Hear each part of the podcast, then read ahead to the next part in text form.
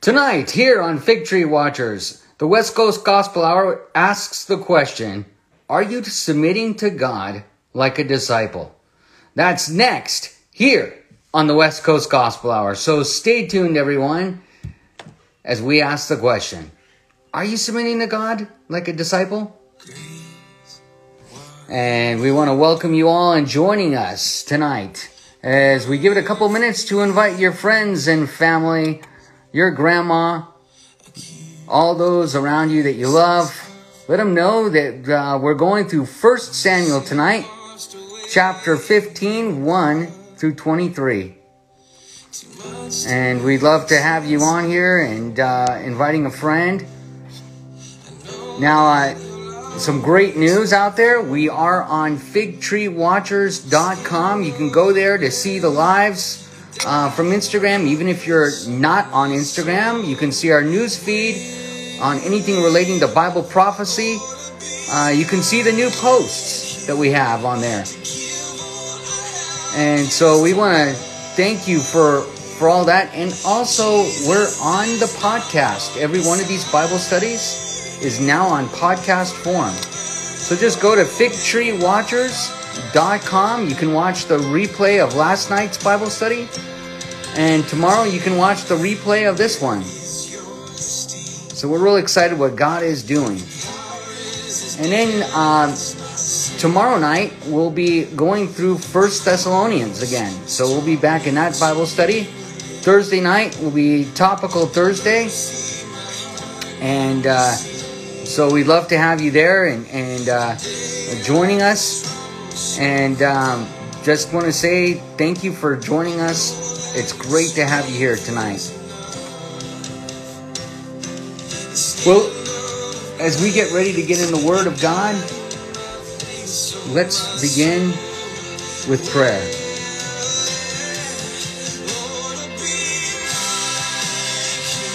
Do you want to be like Jesus? What a great song. It's called The Scandal of Grace by Shane Shane.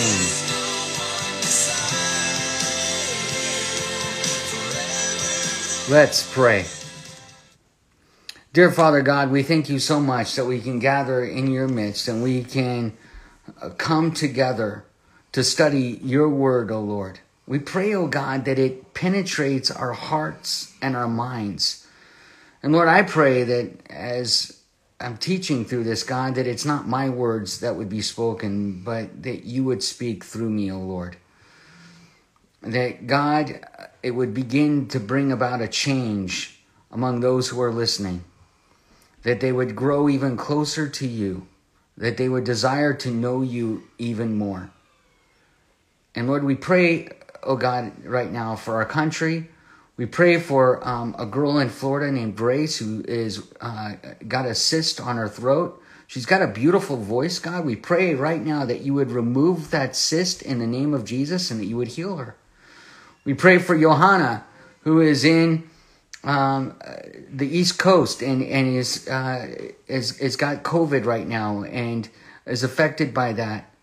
We pray for um, Janice, who is suffering from skin cancer right now. We pray that that skin cancer would be removed in the name of Jesus.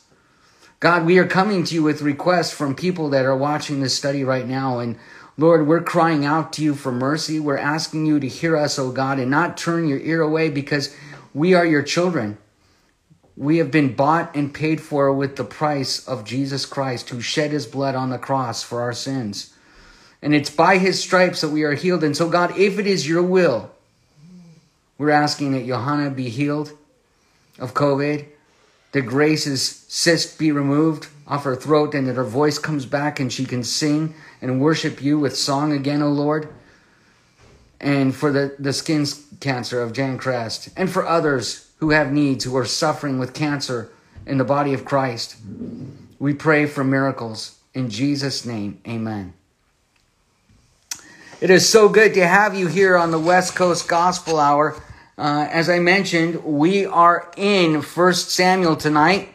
Every Tuesday night, uh, we are um, in First Samuel. On Mondays, we're in the Gospel of Mark, which we were yesterday. You can see the podcast for that or listen to the podcast for that. I'm sorry. I, I guess I got to say uh, listened to it. I'm so used to saying seen um, because we go live here on Instagram. And if you are listening to the podcast, if you're new to it um, and you hear this, yes, we are live on Instagram every night at 10 p.m. Pacific Standard Time. We'd love to have you on here. Let's begin with the Word of God. Open your Bibles, please, to 1 Samuel chapter 15, and let's begin with the reading of the Scripture. Samuel also said to Saul, The Lord sent me to anoint you king over his people, over Israel. Now therefore heed the voice of the words of the Lord. Thus says the Lord of hosts, I will punish Amalek for what he did to Israel, how he ambushed him on the way when he came up from Egypt. Now go and attack Amalek and utterly destroy all that they have and do not spare them, but kill both man and woman, infant and nursing child, ox and the sheep, camel and donkey. So Saul gathered the people together and numbered them in Telaim 200,000 foot soldiers and 10,000 men of Judah. And Saul came to a city of Amalek and lay in wait in the valley. Then Saul said to the Kenites, Go, depart, get down from among the Amalekites, lest I destroy you with them. For you showed kindness to all the children of Israel when they came up out of Egypt. So the Canaanites departed from among the Amalekites, and Saul attacked the Amalekites from Havilah all the way to Shur which is east of Egypt. He also took Agag, king of the Amalekites, alive and utterly destroyed all the people with the edge of the sword. But Saul and the people spared Agag and the best of the sheep and the oxen and the fatlings and the lambs and all that was good, and were unwilling to utterly destroy them. But everything despised and worthless, that they utterly destroyed. Now the word of the Lord came to Samuel, saying, I greatly regret that I have set up Saul as king, for he has turned back from following me and has not performed my commandments.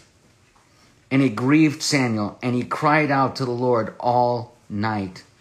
So when Samuel rose early in the morning to meet Saul, it was told Samuel, saying, Saul went out to Carmel, and indeed he set up a monument for himself and he has gone on around, passed by, and gone down to Gilgal.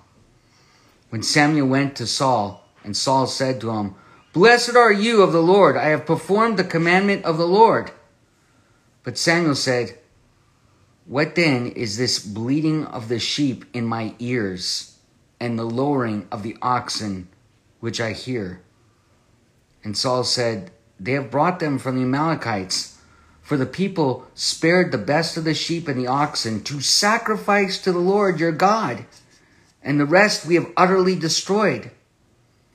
Then Samuel said to Saul, Be quiet, and I will tell you what the Lord has said to me last night. And he said to him, Speak on. And so Samuel said, When you were little in your own eyes, were you not head of the tribe of Israel? And did not the Lord anoint you king over Israel? Now the Lord sent you on a mission and said, Go and utterly destroy the sinners, the Amalekites, and fight against them until they are consumed. Why then did you not obey the voice of the Lord? Why did you swoop down on the spoil and do evil in the sight of the Lord?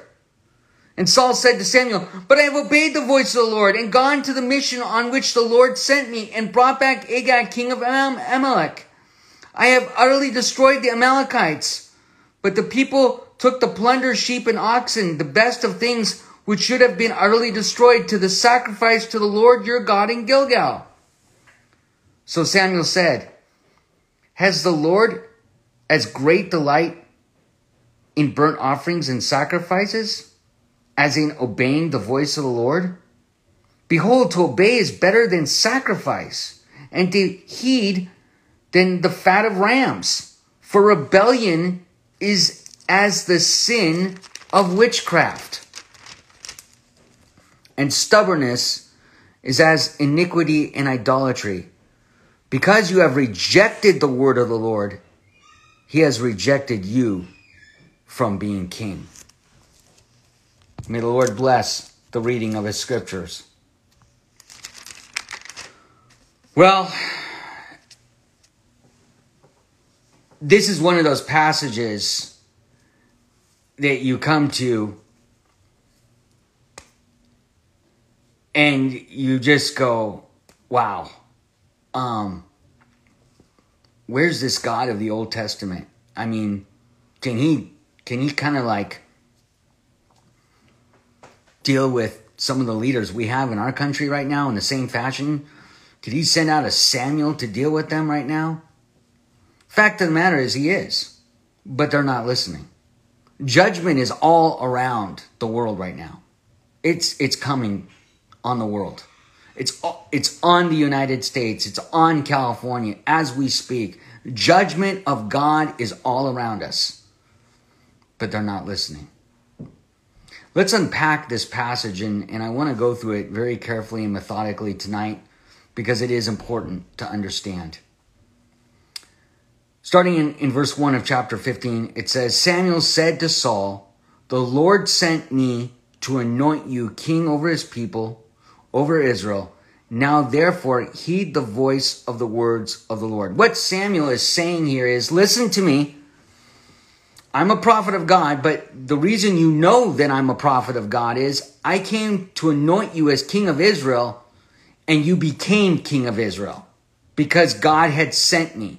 The prophecy that you would become king and my anointing was of righteous, ordained, prophetic word from the Lord is because the result that happened is that you became the king. He's, he's establishing his prophetic credibility with King Saul. But now he says these words very carefully. Now, therefore, heed the voice of the words of the Lord. He's reminding him, you better listen to what the words of the Lord are because God sent me to anoint you as king. You became king. That proves the prophetic credibility I'm about to give you and the instruction I'm about to give you.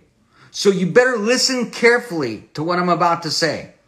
And whenever God speaks to you and you, you sense it in your spirit that you're supposed to listen, you better listen.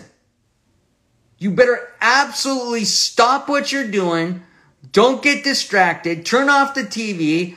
Turn off the, the Instagram feed, even if it's me. Turn it off and listen to what God is saying. Listen to it. Listen to the voice of the Lord.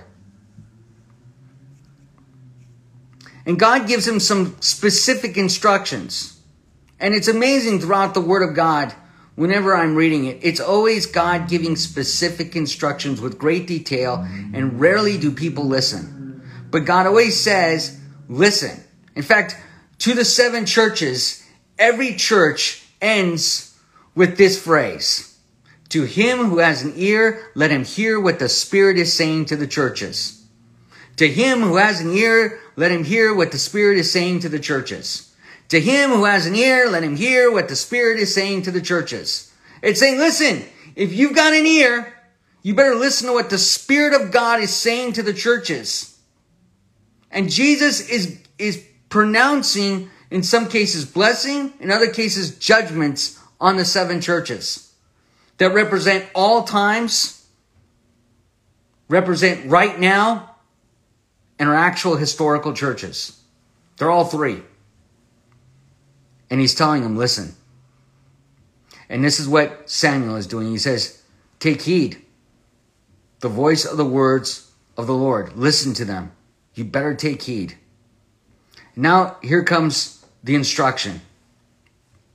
Thus says the Lord of hosts, I will punish Amalek for what he did to Israel, how he ambushed him on the way when he came up from Egypt. He's referring to the him is Moses and the people of Israel. When Israel was coming out of Egypt, Amalek ambushed them.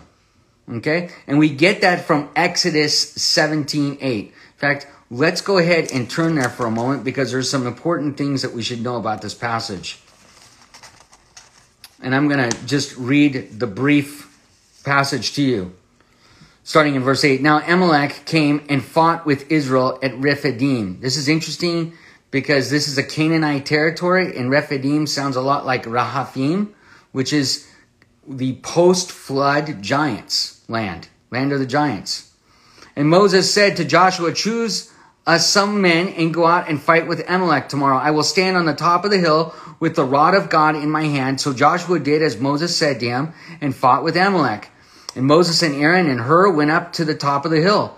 And so it was when Moses held up his hand that Israel prevailed. And when he let down his hands, Amalek prevailed. But Moses' hands became heavy. So they took a stone and put it under him. And he sat on it. And Aaron and Hur supported his hands, one on one side and the other on the other side. And his hands were steady until the going down of the sun. So Joshua defeated the Amalek and his people with the edge of the sword.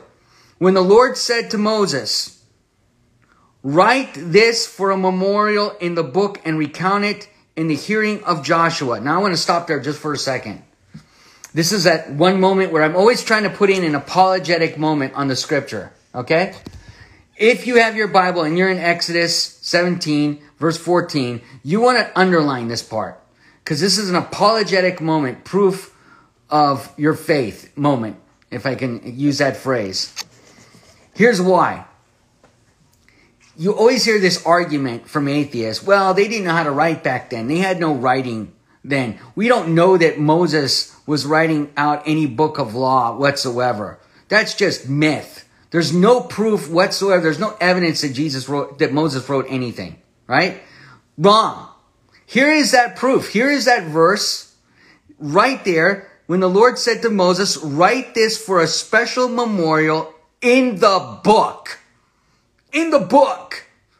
Okay? It's describing this. And we know from the Dead Sea Scrolls written several hundred years before Jesus even came in reference to that, that they had these. We know from the Septuagint, which was 400 to 600 years before, that they had the ability to write. But here is a clear thing saying, write this in the book and recount it in the hearing of Joshua, and I will utterly blot out the remembrance of Amalek from heaven.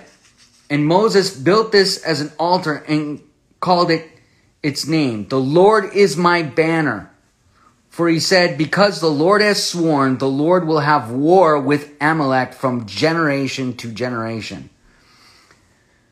You see, what is happening here is that because of this ambush, God is livid with Amalek. And he's like, I'm going to wipe you out because you did this. Because let's face it, these were a bunch of slaves who came out of Egypt, and they weren't armed paratroopers. They weren't the skilled soldiers. And Amalek was like, ah, I'm going to take plunder these people, take them as hostages, enslave them, blah blah blah. You know, he was thinking this is easy plunder, right?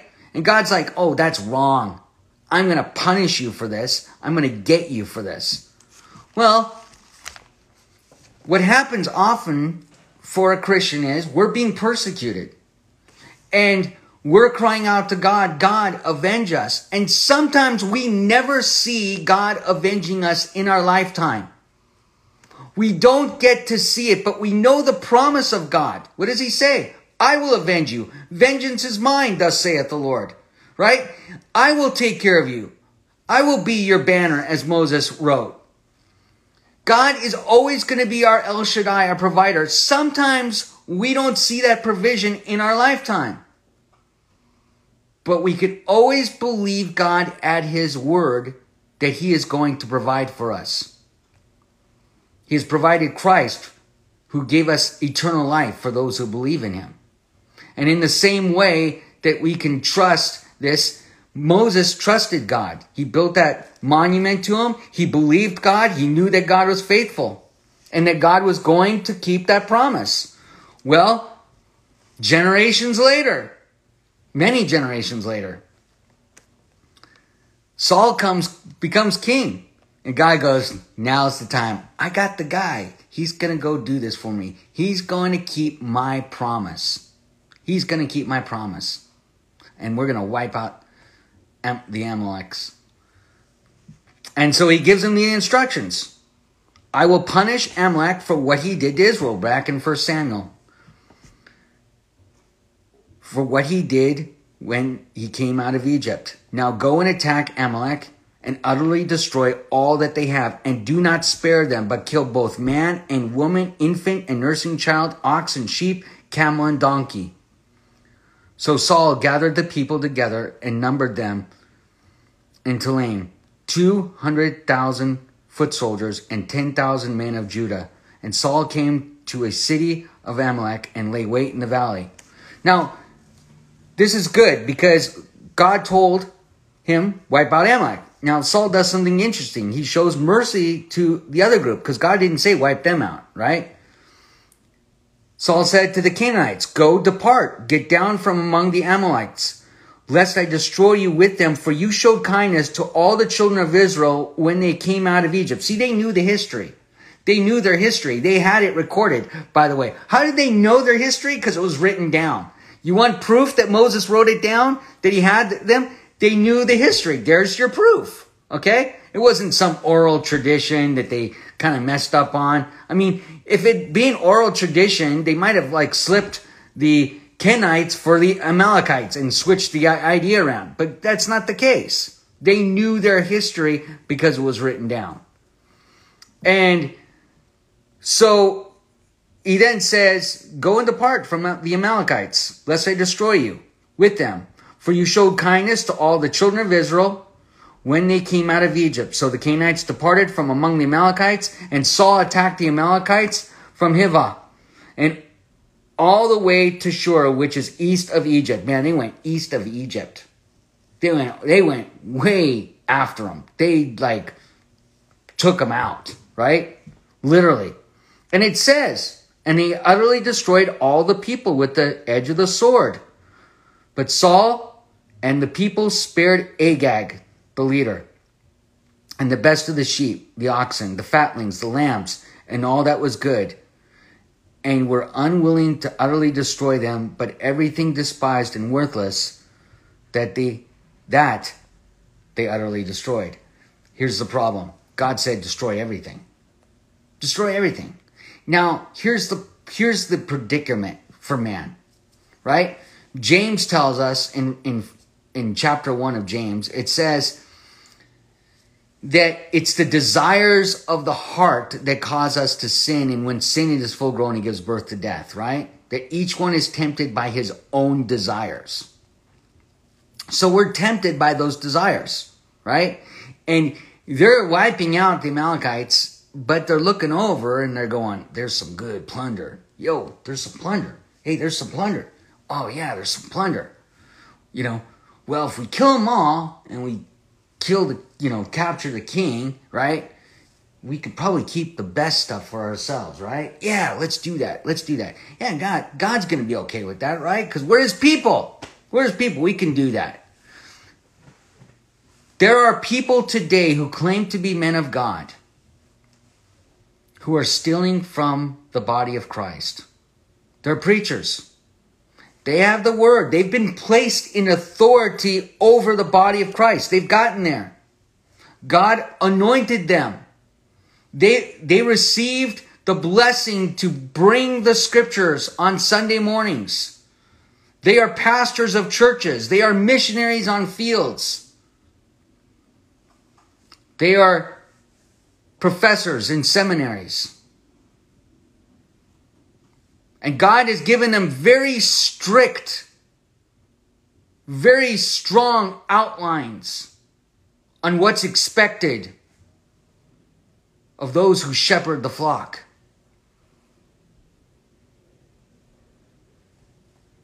And they're stealing from the flock. They're stealing and disobeying what God has done. In fact, What's worse, they're doing what Israel did here and King Saul did. They're taking the bounty of Satan, the pornography of Satan, the lusts of Satan, and they're keeping him for themselves. They're not just stealing from God, they're bringing the evil things of the Canaanites the Baal worshippers, they're bringing those into the kingdom of God. And that's not what God wanted. God wanted it all wiped out. You see, God knows. We now know through archaeology about one of the things about the Canaanites where the animals were polluted. They were full of diseases because they had been created with abominations. Things that, that God did not want, that God detested. And so they were to be completely wiped out. But Saul didn't obey that. And then he does this thing, like God's supposed to be pleased with this. I'm going to, we're going to give him to God as a sacrifice. We're going to give it to God as a sacrifice. We're going to worship God with this. This is like the musician who God gives the incredible talent of music to the ability to sing, the ability to play, the ability to write music. And they're like, yeah, you know, I'm, that's thank you, Lord. I'm going to do this. I'm going to use this to worship you. And what do they do? They commit abominations before God, and then they have a worship song or two. And that's supposed to solve everything. They join in on the world and they do the, the things of the world. But they do a couple of good worship songs. Man, they're great. Man, you bring tears to your eyes as you're worshiping the Lord. And God's going, That's I wanted you to obey me. I wanted you to submit to me. I wanted you to be my disciple. And that's why we're asking this question tonight. Are you submitting to God like a disciple or like a harlot? I didn't want to bring that into the introduction. That would have just made people turn it off right away. Are you submitting to God like a disciple or like a harlot? That's the question that we're really examining in this passage tonight. And so Saul himself was guilty of four things. And these are the four things that, that you need to understand. He was guilty of disobedience, number one. He was guilty of rebellion, number two. He was guilty of arrogance, number three. And number four, he was guilty of rejecting God's word. And here's the problem many Christians today, they're disobedient. Many are in rebellion against God. And, and it's because of arrogance and pride. And in that arrogance and pride, you end up rejecting the word of God. You begin to espouse your own beliefs about God, causing others to go astray instead of what God's word actually says. It's interesting to me that the people who often teach God's word accurately are always accused of manipulating God's word. Yet the ones who preach the ear tickling are always thought of as great Bible people. And it's the contrary. Jesus said, narrow is the way. I mean, it's interesting to me. There are some people out there that say things that are completely unbiblical. And you can see them on the websites and the social media sites, and they have huge followings.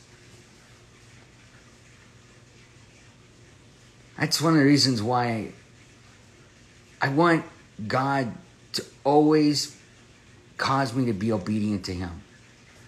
I want to be obedient to His word. I don't want to disobey Him at all when He gives me instructions. I want to value what He's given me. Saul didn't value the gift he had. He was given the, to be the king of Israel, to lead them. And you remember what happened earlier on? Yeah, you remember when we were talking about this? Listen to this. Just a reminder. Earlier in 1 Samuel, in chapter 13, two chapters earlier, he disobeyed God then. And remember what Samuel came to him and said You have not kept, kept the commandment of the Lord, your God, which he commanded you. For now the Lord would have established your kingdom over Israel forever. Meaning Saul would have been the heir to Jesus. He would have, he would have been what the ancestor to Jesus. I don't mean the heir, the ancestor to Jesus. He would have, Jesus would have come from the line of Saul. That's what God had in store for Saul. I mean, forget being king of Israel. That's the greater honor. That the line of Christ would have descended from Saul to Christ. And then Samuel has done, but now your kingdom shall not continue, he says. And this is found in 1 Samuel 13, verses starting in verse 13 and now in 14. But now your kingdom shall not continue. Saul, sorry, buddy. The Lord has sought out for himself a man after his own heart, and the Lord has commanded him to be a commander over his people because you have not kept what the Lord commanded you. Boom. Mic drop moment. But God doesn't give up on Saul. But then Saul does things we learned in chapter 14. He, he behaves rashly. He starts acting rashly and not listening and not using the wisdom of the Holy Spirit that God gave him. And in that rashness, he makes bad decisions. And then he comes here and he goes from this impulsive person to being a disobedient person.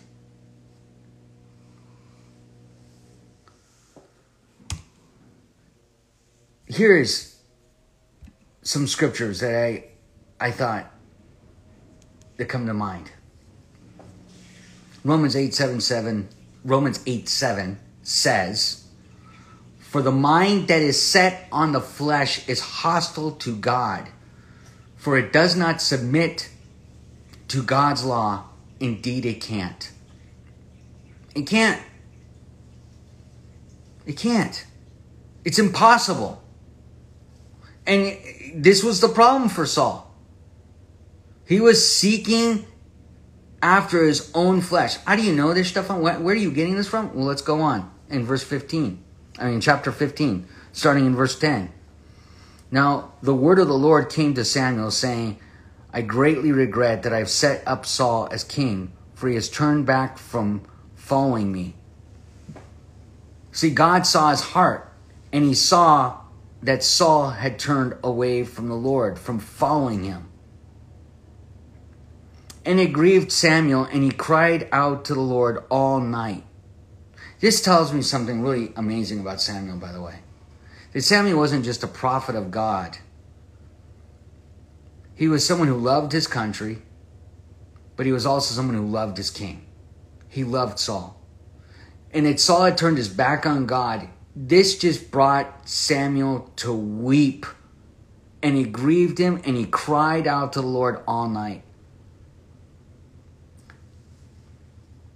makes me ask this question Is anyone grieving and crying out for Joe Biden?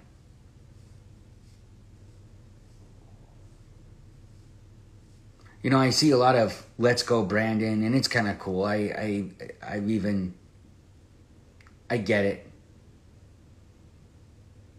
but that's not what God is calling the Christians to do.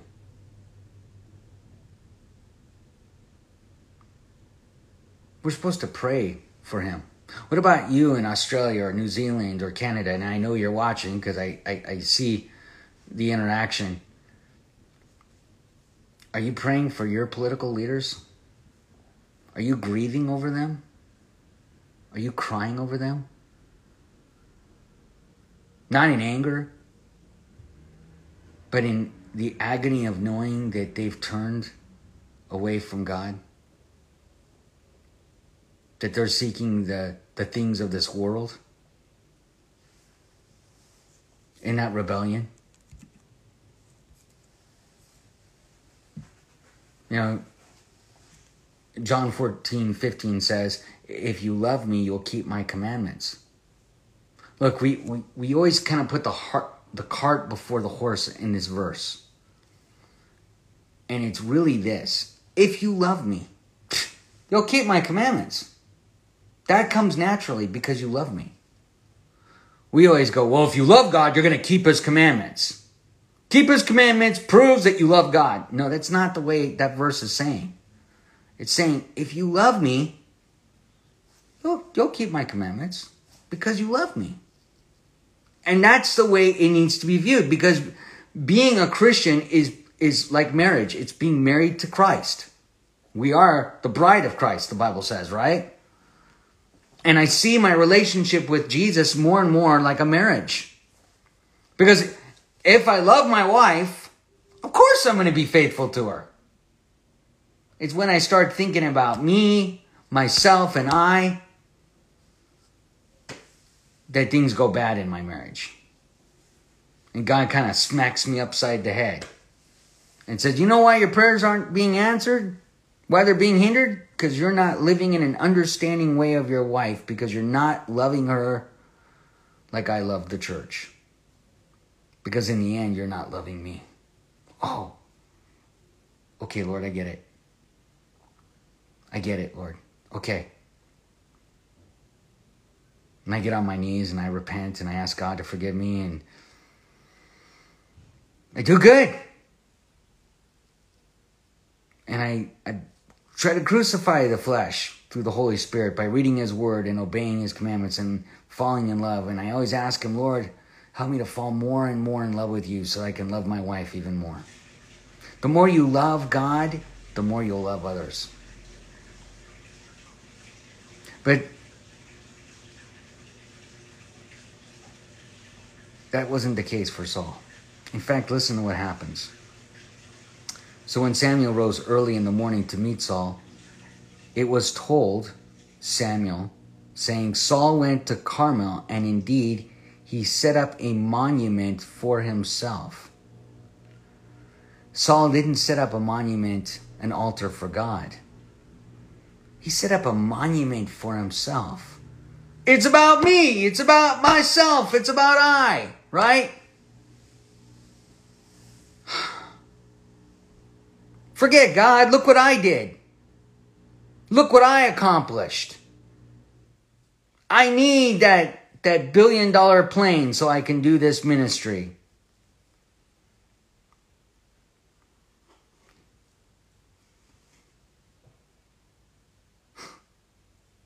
We have monuments throughout America of Saul like pastors who have built themselves monuments to their greatness. And then saying, Look, the plunder, I'm using it to worship you, Lord. And God is, is telling them, I don't want your plunder and I don't want your monuments.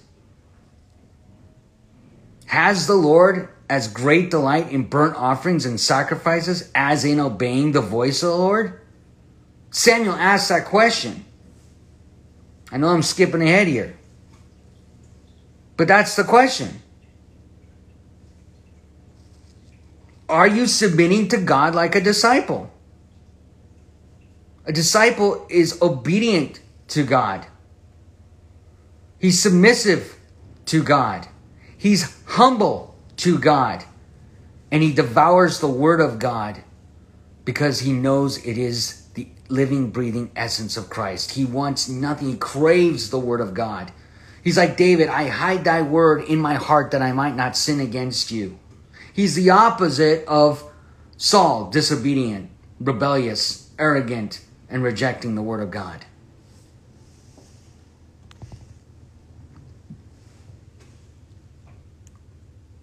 And then Saul tries to tell him, Look, blessed are you, O Lord, I have performed the commandments. And Samuel's like, No, you haven't, because I hear a bleeding sheep. I hear the, and he's not saying bleeding as in blood cut. No, he's saying, I hear they're bleeding. I hear their, I hear it.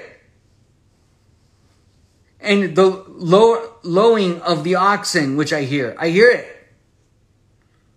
And then he tries to get real religious with Samuel. Yo, they brought them from the Amalekites, for the people spared the best of the sheep and the oxen to sacrifice to the Lord your God. Wait a moment. Wait a moment, Saul. I thought he was your God too. Oh, I mean, our God. Yeah. No. I mean, I'm wondering why Samuel didn't didn't hit him with that. What do you mean, your God? I, isn't he your God? He's our God, right? He's the God of Israel, right? And he's like, and then, oh, by the rest, wait, the way the rest we, we utterly destroyed. Yeah, because we did it the right way. We helped God along. We helped God along. And then Samuel said to Saul, Be quiet. Just shut up for a moment. You, you have no idea what you've just done. You really messed things up. You see, God gave Moses a promise, and your mission was to complete the promise that he gave to Moses. And you didn't do it.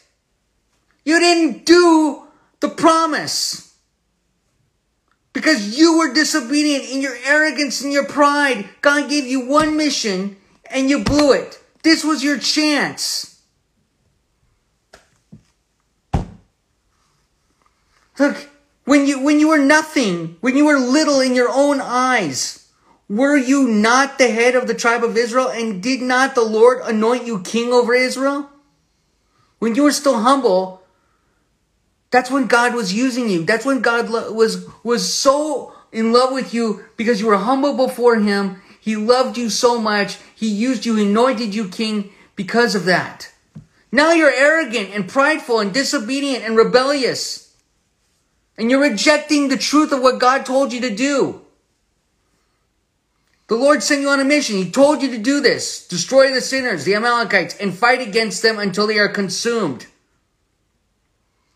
And what did you do? You swooped down on the spoil, he says in verse 19. And you did evil in the sight of God. You abandoned the faith. You abandoned the faith.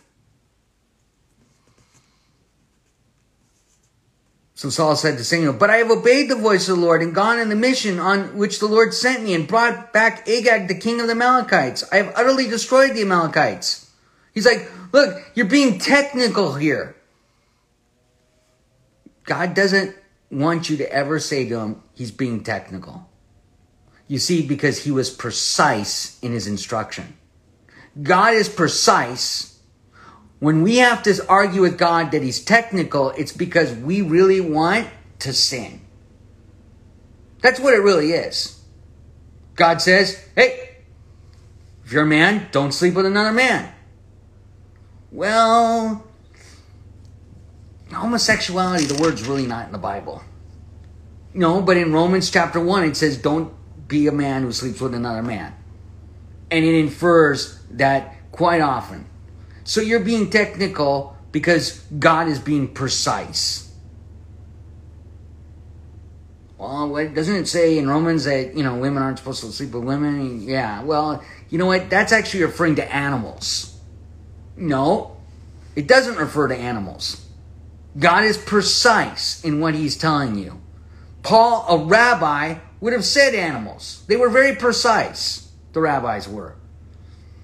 Paul was a student of the law.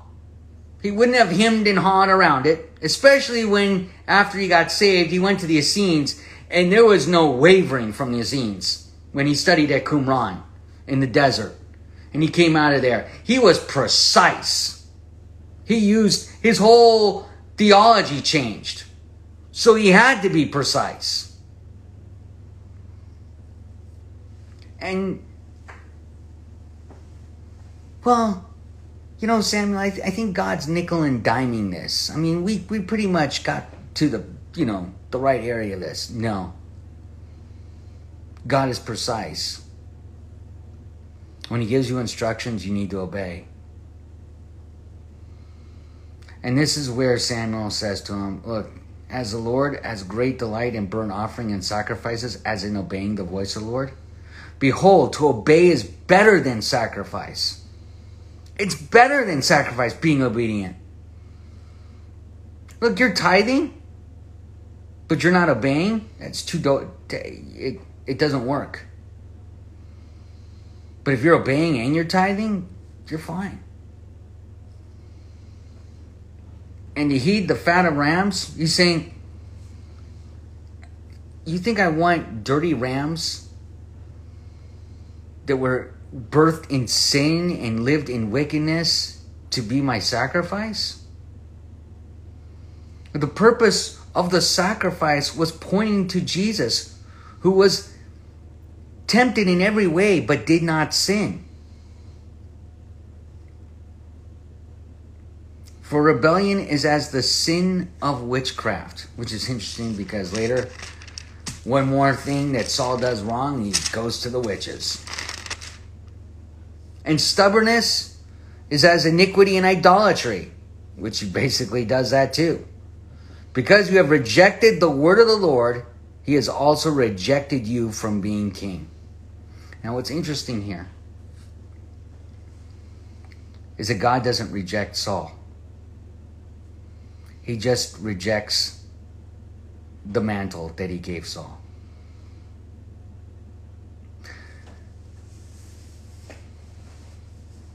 Some of you are young and you're about to start out on the mission that God gave you. And I want to plead with you to take that mission very seriously. Because if you think you can play footsie with the devil, the greatest tragedy of your life is that that mission, that calling, will be removed from you, like it was King Saul. Look, I believe in eternal security, and I'm not talking about Saul losing his salvation. I'm talking about Saul losing what God had called him to be a righteous king of Israel. And God replaced Saul later on. We read about it. He chooses David.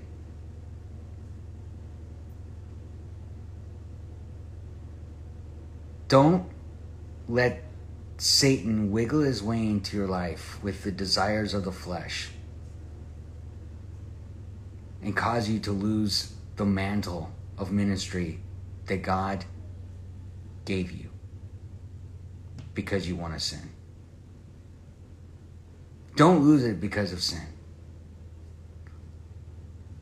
I think about it in my own life as I read a passage like this back to that 20 year old arrogant and prideful kid that I was. And wish I could go back and smack him up the head a couple of times. And tell him, look, you're not going down that road. Because it just delayed you getting to what you really wanted to do in life serve the Lord. I honestly think that if Saul had repented before God the first time around when he blew it, that God would have found a way to restore his his mantle in ministry.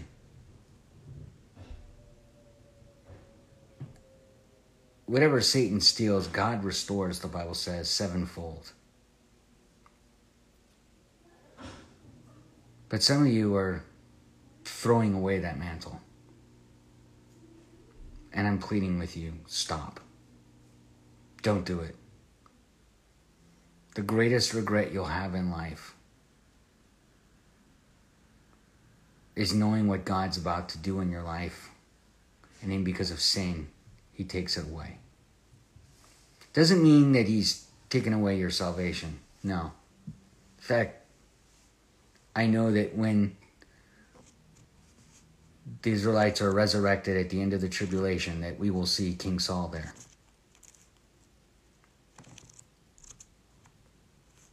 But Saul, he became more and more miserable. In fact, he needed, his misery was so great, he was so consumed by his misery that David had to play the harp there for him. And it was because all he could live with was the regret of how he let God down and how he sinned against him. We're going to read what happens next, next week.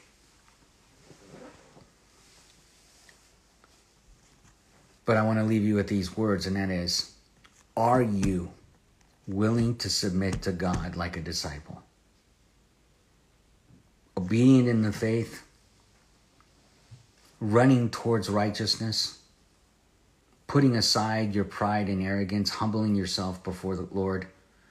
And instead of rejecting the Word of God, you're devouring it. You're consumed by the Word of God. You're hiding it in your heart so that you may not sin against Him.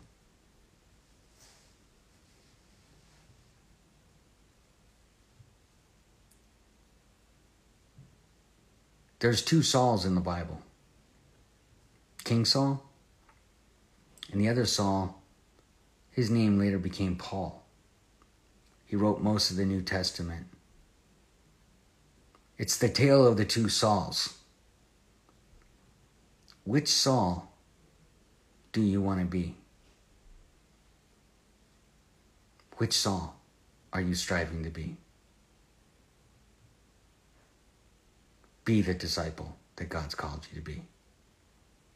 Let's pray. Dear Lord Jesus, I just thank you for this time in your word in which you have reminded us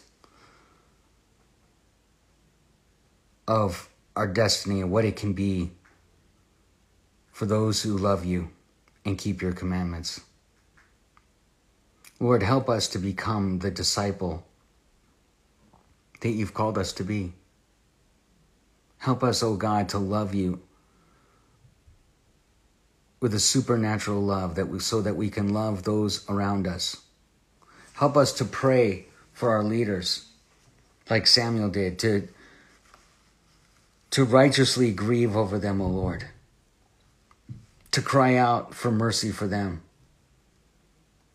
Lord, we pray that you would begin to change things around us so that we may teach transgressors their ways, O Lord. Turn our heart towards you, O God. Let us let our love grow even more for you. So that we may do what is right in your sight. Forgive us of our trespasses and wash us clean in the blood of the Lamb of your Son, Jesus Christ. And do not forsake us, O God. In Jesus' name we pray. Amen. That is it for tonight here on the West Coast Gospel Hour, we want to thank you for joining Fig Tree Watchers. I do want to say it again. Uh, we have the website. Uh, tomorrow you can go on there, you can view the podcast. We're now on Apple iTunes, Anchor, and Spotify for the uh, podcast. You can listen to this same Bible study tomorrow.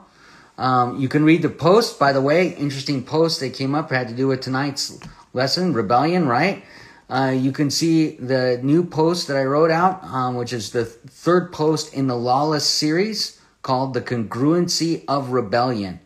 And I'd really love for you to check that post out. Uh, you can see the congruency of sin, the congruency of evil, and finally the congruency of rebellion. And there's actually going to be a part two and a part three coming up very quickly on that. You can also see my partner in ministry, Io, his post on the rapture and uh, definitely excellent reading. Uh, you can find us also on Facebook uh, as well at Fig Tree Watchers. Uh, you can see our page there and on Telegram. So thanks for choosing uh, tonight to being with us and fellowshipping in the Word of God. May He bless you, may He strengthen you, may He keep you, and may He guide you by His Word, Jesus Christ. That you will follow him all the days of your life, and that you will love the Lord your God and others with all your heart, with all your soul, with all your mind, with all your strength. May God be blessed in everything that you do. Go in peace and sin no more. Good night, everyone. Thanks for joining us.